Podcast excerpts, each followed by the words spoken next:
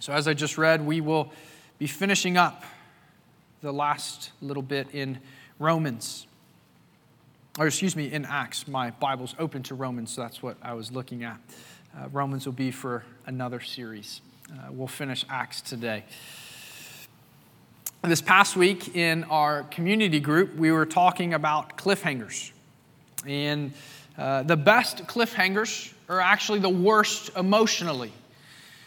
The very best stories are the ones that, that draw you in.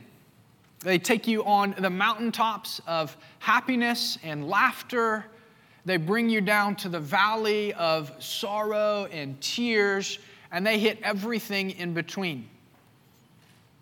And then they leave one last mark on you. The cliffhanger is the, is the final emotional dagger that leaves you gripped, wanting more.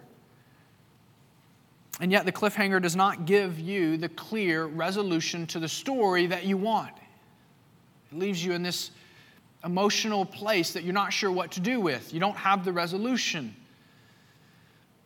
Some of the more famous or more gripping cliffhangers in recent years are Marvel's Infinity Wars.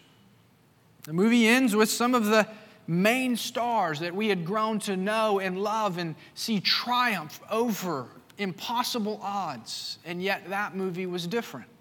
That movie ended with the bad guys losing, walking out of the theaters wondering, what happened? Of course, Marvel came back and answered the story, and we had our resolution. Another famous cliffhanger is the movie Inception. The movie's main star, Dominic Cobbs, had a, a totem. Movies about dreams and the way you know that you're in a dream is you have this totem. If the totem is spinning, then you're in the dream. If you're in reality, the totem will fall over, gravity will have its effect. And so the movie takes you on twists and turns and then ends with the final shot of Dominic Cobb's totem. And you're wondering is he in a dream or is he in reality? The last scene, it, it wobbles a little bit, but ultimately it ends. You're not sure. Is he in a dream or is he in reality? What's going on? Well, for some of us, Luke's ending to Acts may feel like a cliffhanger. Luke has spent the past 16 chapters looking at the life of Paul. That's over half of the book of Acts has been primarily about the apostle Paul and his missionary journeys. And Paul and Luke has spent 6 chapters alone looking at Paul's trial in Jerusalem. And we saw last week, he devoted an entire chapter to looking at the sea voyage from Caesarea to Malta. For a historian like Luke, who has so meticulously preserved the details, for him to end his story and not tell us what happened to Paul feels a bit like a bit of a cliffhanger on Luke's part. And yet, Luke is doing more than we might realize at first. Rather than leaving his story unresolved, he actually, I want to argue, is tying it to a perfect, complete close. The focus of Acts has never been about people. It's never been about Peter, though he was important. It's never been about Stephen, though he was important. It's never been about Paul, though he is important. It's been about God. And it's been about the Word of God as it has gone from Jerusalem, Judea, and Samaria, and to the ends of the earth. So Luke ends his book by focusing us on God's Word. And so Luke wants us to see that with Paul in prison, with Paul in chains, the Word of God has not failed, and his purposes have not been hindered. Indeed, God's word cannot fail and it cannot be hindered. And because the word of God cannot fail his people and cannot be hindered by the world, God's people are to be marked by the glory of God and his grace. And so, first this morning, I want to look at the word of God will not fail his people. You'll see specifically, Luke gives us three examples of this in our passage. The first is with the Apostle Paul himself. The second is with the Jews that Paul speaks with in Rome. And the third is with the Gentiles that Paul looks uh, at at the end of the chapter. So, first, let's look at how God's word did not fail the Apostle Paul. We see in verses 11 through 22 that God delivers on his promise that he made way back in chapter 23 to ensure Paul would arrive in Rome. And so after three months at Malta, they found they find another ship from Alexandria. Again, that was probably a grain ship, and so even though it's still winter, the water's still dangerous, they're pressing to get to Rome. And so Paul and Luke, they get aboard this ship, and Luke wants us to know that the ship that they board has the twin gods as figureheads. Kind of out front were these two pagan gods. Castor and Pollux were their names. Their constellation was known as Gemini. Gemini means good fortune. And of course, those on the ship would have attributed their safe passage to Gemini to their pagan gods. But Luke, of course, wants us to see that it's not because of fortune that they have such an easy journey from Malta to Rome. It's because of God's providence guiding them safely to Rome. And then we see, beginning in verse 17, that after Paul makes it to Rome, and he's given uh, pretty lenient quarters in Rome, he's able to be by himself he just has a Roman soldier with him. And then in verse 17, Paul gathers the leaders of the Jews together. Again, this is the fulfillment of God's word to Paul back in chapter 23. When God told Paul, You will testify about me in Rome. And beginning in verse 17, Paul begins that testimony to the Lord to the Jews. And so Paul begins and says that, brothers, though I had done nothing against our people or the customs of our fathers, yet I was delivered as a prisoner from Jerusalem into the hands of the Romans. Now, the trial had lasted over two and a half years, and so what Paul gives here is most uh, definitely a simplification of all of the things that took place, and it's coming from Paul's perspective. And so his point to the Jews is that he's an innocent prisoner. He's an innocent prisoner but the real reason why he's here is for the hope of Israel. That's what he says at the end of verse 20. Because of the hope of Israel that I am wearing these chains, or this chain. Again, we have seen that this is how Paul leads into proclaiming Jesus as the Messiah because of his death and his resurrection. The hope of Israel was the Old Testament hope that God would one day send someone to crush the head of the serpent. And then that someone would be from the line of David. He would sit on David's throne. He would not see corruption. His body would not see the decay of the grave. And he would reign forever, bringing peace to God's people. And so Paul tells the Jews that it's because of that hope that, that you have in the Old Testament that I'm here in prison. And so we see that God's word did not fail Paul, but in fact, God delivered on his promise to bring him to Rome, to give him an opportunity to testify. And then we see that God's word did not fail the Jews. And this is where Luke spends most of his attention here, kind of at the end of the book of Acts. He doesn't spend his attention focusing on the church that's already established in Rome, Luke wants us to see Paul's interactions with the Jews. Because again, if you're living in the first century, you're reading the Old Testament, you're seeing the promises that God made to Israel and then you're seeing how the church is growing, but it's growing primarily through Gentiles. You're left asking the question Did God's word fail Israel?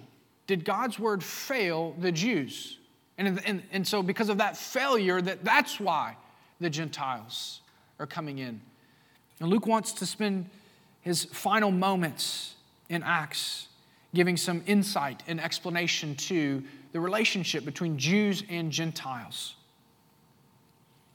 And so, after Paul describes the, the reason why he's here, he recalls his trial narrative. They say, Well, we want to hear more of your opinion, more of your views about this sect, this thing called Christianity, or this thing called the way. Because every time that we hear about it, it's only spoken negatively against. So they seem to be a little unfamiliar with the message of the gospel. And so they arrange a day for Paul to explain the truth of the gospel to them. And so they arrange a day, and from morning till evening, Paul is seeking to persuade these Jews in Jerusalem that Jesus is the Christ, that Jesus is the hope of Israel.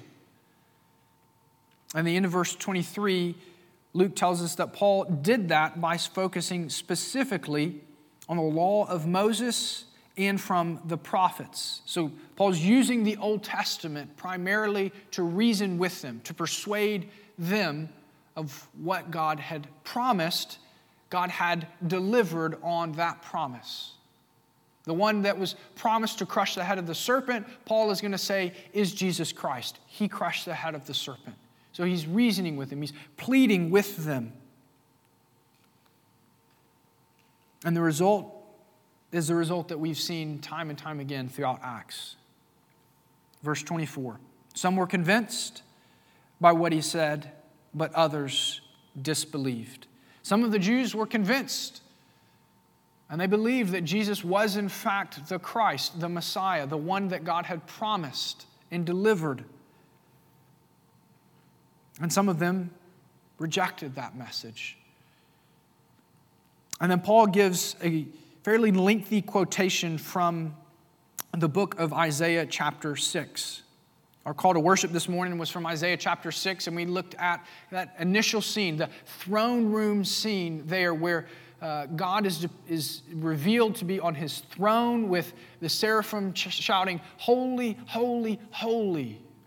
And prophet Isaiah sees that and he says, Woe is me, for I'm undone, because I'm a man of unclean lips. The angel takes uh, from the altar and touches his lips. And then the Lord says, Who will go on my behalf? And Isaiah says, Here I am, Lord. Send me. I'll, I'll go. I've, I've seen your glory and I, I'll declare it to everybody. And this is what God told Isaiah. This is his initial charge, his initial marching orders as a prophet. God says, Go to this people and say, You will indeed hear, but never understand. You will indeed see, but never perceive. For this people's heart has grown dull, and with their ears they can barely hear. And with their eyes they have closed, lest they should see with their eyes, and hear with their ears, and understand with their hearts, and turn, and I would heal them. That's the message that God gave Isaiah to give to the Jews. And Paul says that the Holy Spirit was right for that message. He was right to deliver that message to the Jews then. And that message is still true for the Jews that Paul's speaking to today. A point that Paul is making in quoting this passage is to remind them of the judgment of God that stands on them for rejecting the message that he's bringing. Because the message that Paul's bringing is not Paul's message, it's God's message. And so, as they're rejecting Paul's message, they are rejecting God Himself. And the point is that the gospel message is so simple. It's so simple that a child can hear it and understand it and believe in it and be saved by Jesus. It's not a complicated message. And not only is it not a complicated message, they should be able to see it with their eyes. They should be able to see the miracles that had been done. Supremely, the miracle of the resurrection, of Jesus being raised from the dead, and then appearing to many people, many witnesses, eating and drinking. So, not only should they be able to hear it with their ears, but they should see it with their eyes. And yet, Paul says that their hearts have become dull. And so, therefore, they see, but they don't really see. And they hear, but they don't really hear. And Paul stresses that it is their willful rejection of the gospel that God's judgment is upon them. Though they be Jews, they have rejected God and his message to which the prophets spoke of. It is worth clarifying that the Jewish rejection of the gospel does not mean that God's word has failed. I don't think that's the picture that Luke wants us to see. This is not a final judgment. This is a judgment for their rejecting the gospel. Luke's given us hints in this passage that this is not an ultimate judgment. This is not a universal judgment against all Jews everywhere. But it is a judgment against those Jews who reject the gospel message. In verse 24, we've already seen that there were some Jews who listened to what Paul had said about Jesus and they believed. And God fulfilled his promise at the end of verse 27 and I would heal them. When they believed Paul's message, when they repented and placed their faith in Christ, God was faithful to his word. He healed them. Paul himself bears testimony to that. And again, we see in verse 28 that, excuse me, in verse 30 that Paul spent two years living in Rome at his own expense under house arrest, and he welcomed all who came to him. That's significant. Paul didn't pronounce this judgment of God upon the Jews and then say, and I'll never talk to you again about the gospel. But as he stayed in Rome, he welcomed all who came to him. If that was a Jew, then Paul welcomed them and spoke with them about the gospel. So the judgment here is not an ultimate or final judgment, but it is a general judgment that generally the Jewish people will not hear the gospel message and humble themselves in repentance. Again, Luke is letting us in on the fact that this is also part of God's mystery. This is part of God's purpose in bringing salvation to the nations. That as the Jews have rejected the gospel message in Jesus, so then the gospel goes to the Gentiles. Luke's presenting for us in narrative form what Paul does in Romans chapters 9 through 11. And so Paul, er, yeah, Paul ends his uh, conversation with the Jews in verse 28 by saying, Therefore, as a result of your dull heart, your hard heart rejecting the message, therefore, this salvation,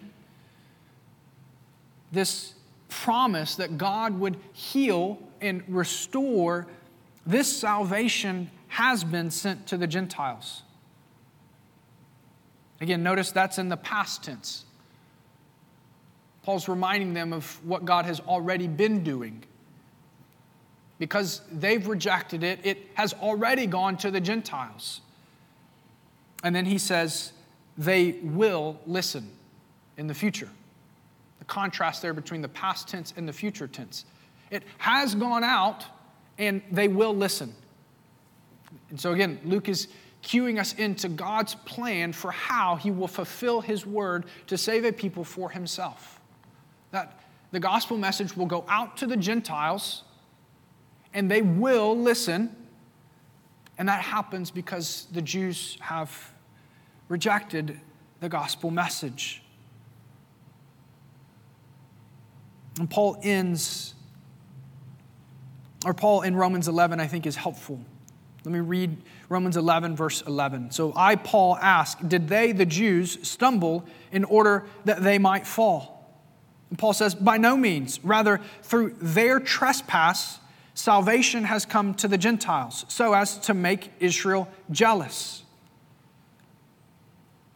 Again, That's part of what Paul's doing in his final speech to the Jews here. He's giving them this warning, this judgment, in hopes that that would wake them from their slumber to realize they needed to repent. They needed salvation, just like the Gentiles needed salvation. Again, the picture that Luke is giving us is that God's word has not failed, and therefore we're going to plan B here. But God's word is true, and God is faithful to his word and to his people. And so we are to see the trustworthiness of the word of God is dependent on God himself. In the US, we call our money dollar bills. It would be more precise, however, to call them Federal Reserve notes. So it's on the top of your money. And for the majority of American history, there was actually an amount of gold that was held by the US government to match the Federal Reserve note. And that gold was measured in dollars. And so, because there was a correspondence there between the actual gold and the actual bills that were printed, the bills became known as dollar bills because they stood in place of the actual gold. Well, in 1971, that changed. And since then, our money is no longer backed by gold. Instead, it's backed by the sole word of the United States government. And so every time you spend cash, you give someone cash or you swipe your card, you are placing, I would argue, a high amount of trust in the sole word of the United States government to say, I'm backing that bill. Or when, when you receive cash, you do so trusting that the United States government's word will hold true. They will back that transaction, and you actually have made money in that process. The trustworthiness of the Federal Reserve note is entirely dependent on the word of the United States government. And what Luke is wanting us to see, the trustworthiness of the Word of God is dependent on God Himself. God cannot fail, therefore, His Word cannot fail. And we see that in the life of Paul, we see that here with the Jews, and we see that with the Gentiles. That salvation has gone out to them, and they will listen. And so, as we value and trust God's Word and depend entirely on Himself, we do so because we know that His Word will not fail. It cannot fail. The word that he spoke to Adam to send one to crush the head of the serpent has not failed.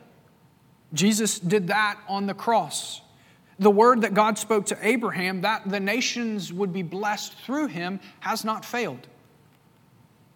God has brought salvation to the nations, including the Jews, through Jesus Christ in the gospel.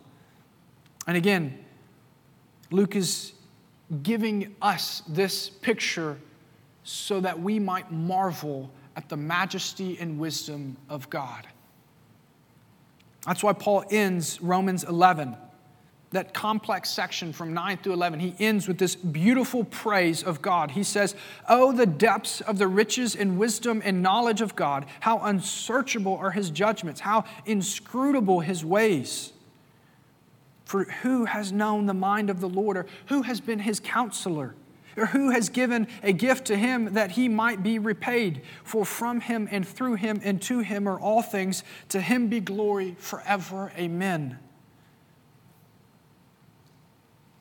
Friends, Christians are those people who have been captivated by the glory of God.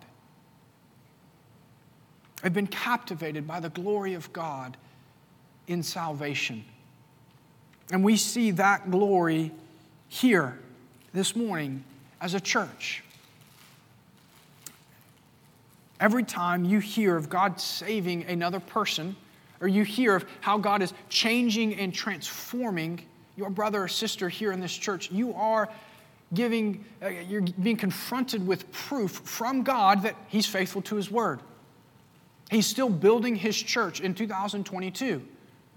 He's still transforming his people into the image of his son, which he promised he would do. So I would encourage you, if you, if you haven't, man, ask the folks in your community group how did God save you?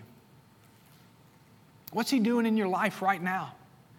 Get to know one another's story and how God's grace has intersected and marvel at the glory of God who is still fulfilling His word. God has been faithful to His people. You see that and God bringing Paul to Rome, to the Jews who believe the gospel, and to the judgment of those who do not, and to the Gentiles who now have access to the gospel. We see God's word to bring salvation to the ends of the earth has not failed, and we see that it has not failed because God's word cannot be hindered. So that's the second point this morning. The word of God will not be hindered by the world. The final two verses, Luke writes, He lived there two whole years at his own expense and welcomed all who came to him, proclaiming the kingdom of God and teaching about the Lord Jesus Christ with all boldness and without hindrance. Now, there's good reason, I think, to believe that Paul lived after these two years, that Paul was released and continued on in his ministry until he later died at the hands of Nero. The Jews in verse 21 indicate that they have no knowledge of Paul's trial. They have uh, not heard of any Jew coming from Jerusalem about the trial. And so at this point, there's no evidence that any of Paul's accusers actually made the journey to Rome to testify against him. So I think that it is likely that after two years, the accusers never showed, and Paul was released in some form or some fashion. We don't know that exactly, but based on the information that we have, based on the testimony of church history, I do think that Paul lived beyond the end of the book of Acts. But again, Luke's focus is not on what happened to Paul after these two years, but what did he do in these two years? Luke's focus here at the very end is that the Word of God is unhindered. In verse 30, he lived there for two years. Uh, most folks believe these, this is the period when Paul wrote four of his so called prison epistles or prison letters Ephesians, Philippians, Colossians, and Philemon. Those are marvelous letters that describe the beauty of God's grace seen in the life of the church and in the Christian life. Paul's not sitting idly here. He is penning God's word that was then going out to those places still that we read today, profit from today. And Paul did this with all boldness and without hindrance. Again, it may be to some un, uh, unsatisfying how Luke ends his book. To chronicle Paul's ministry so closely and yet leave us wondering. But again, Luke's goal, Luke's purpose is to talk to us about the Word of God, not so much Paul. Paul is a mere messenger of the Word of God. The Word of God is the focus. And that has been true from the beginning of Acts, and that has been true throughout every stage of the journey, and it remains true today.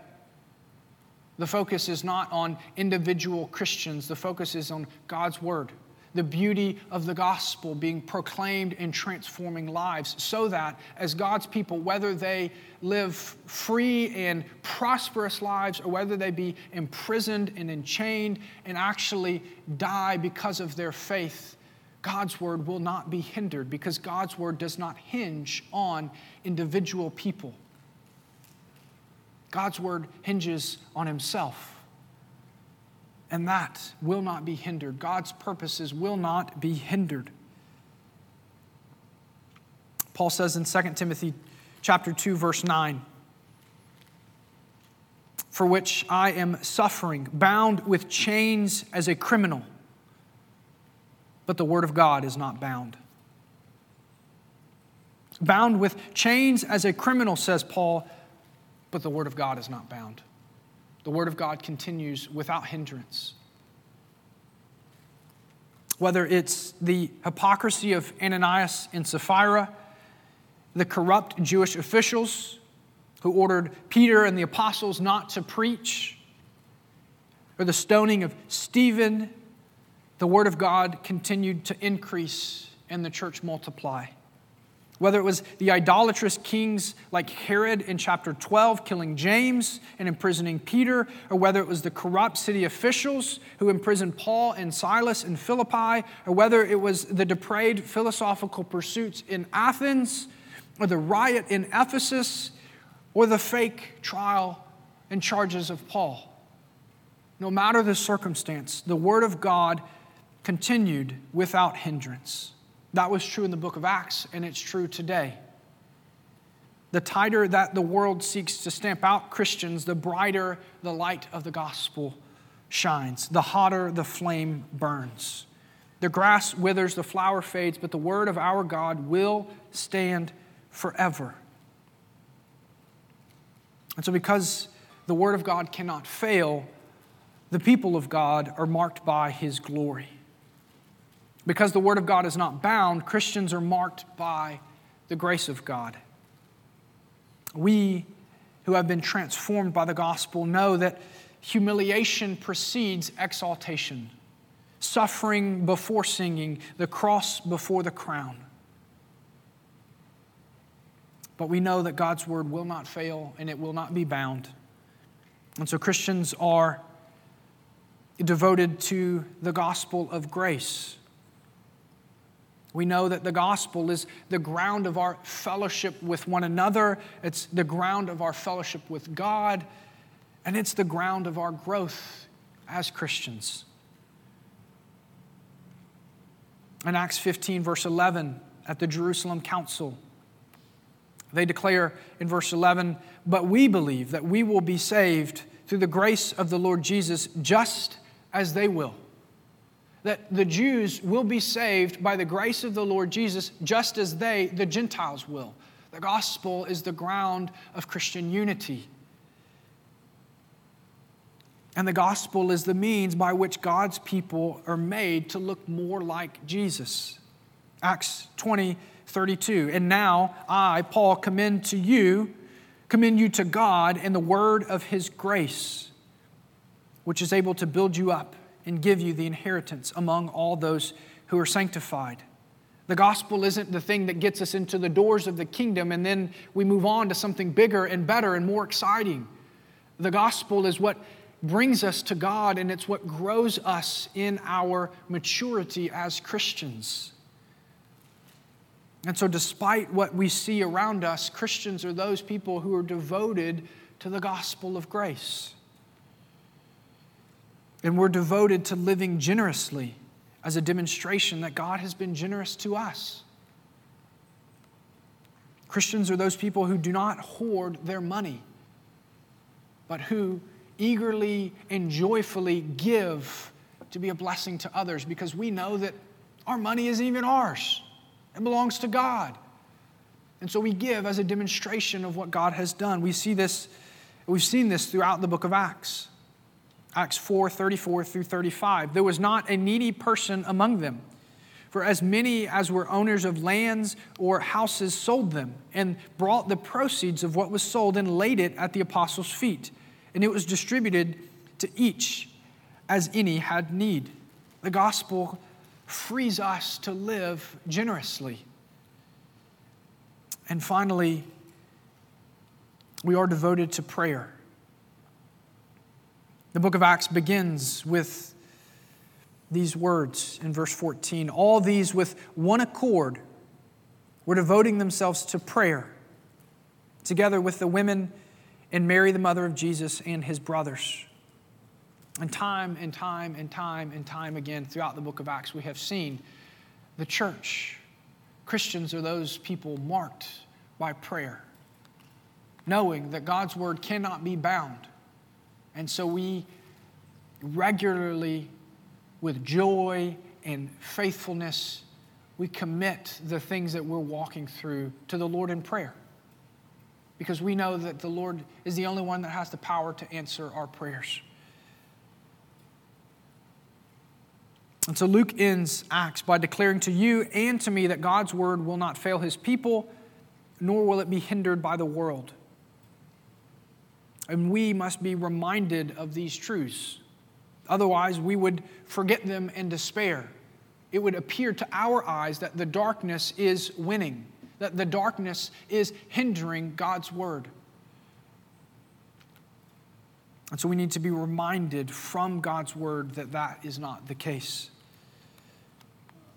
God wants your feet to be firmly anchored on solid ground so that when the road gets tough, and we have seen even this past week, it's getting tougher here in America. That even if Christians are imprisoned or chained, God's word is not. Beyond what you and I can see, God is fulfilling his word. It will not fail. And finally, the way Luke ends Acts is an invitation to you and me to join in the story, to not be passive observers, but to be joyful participants in what God has been doing for a long time, saving a people for his name's sake to the ends of the earth.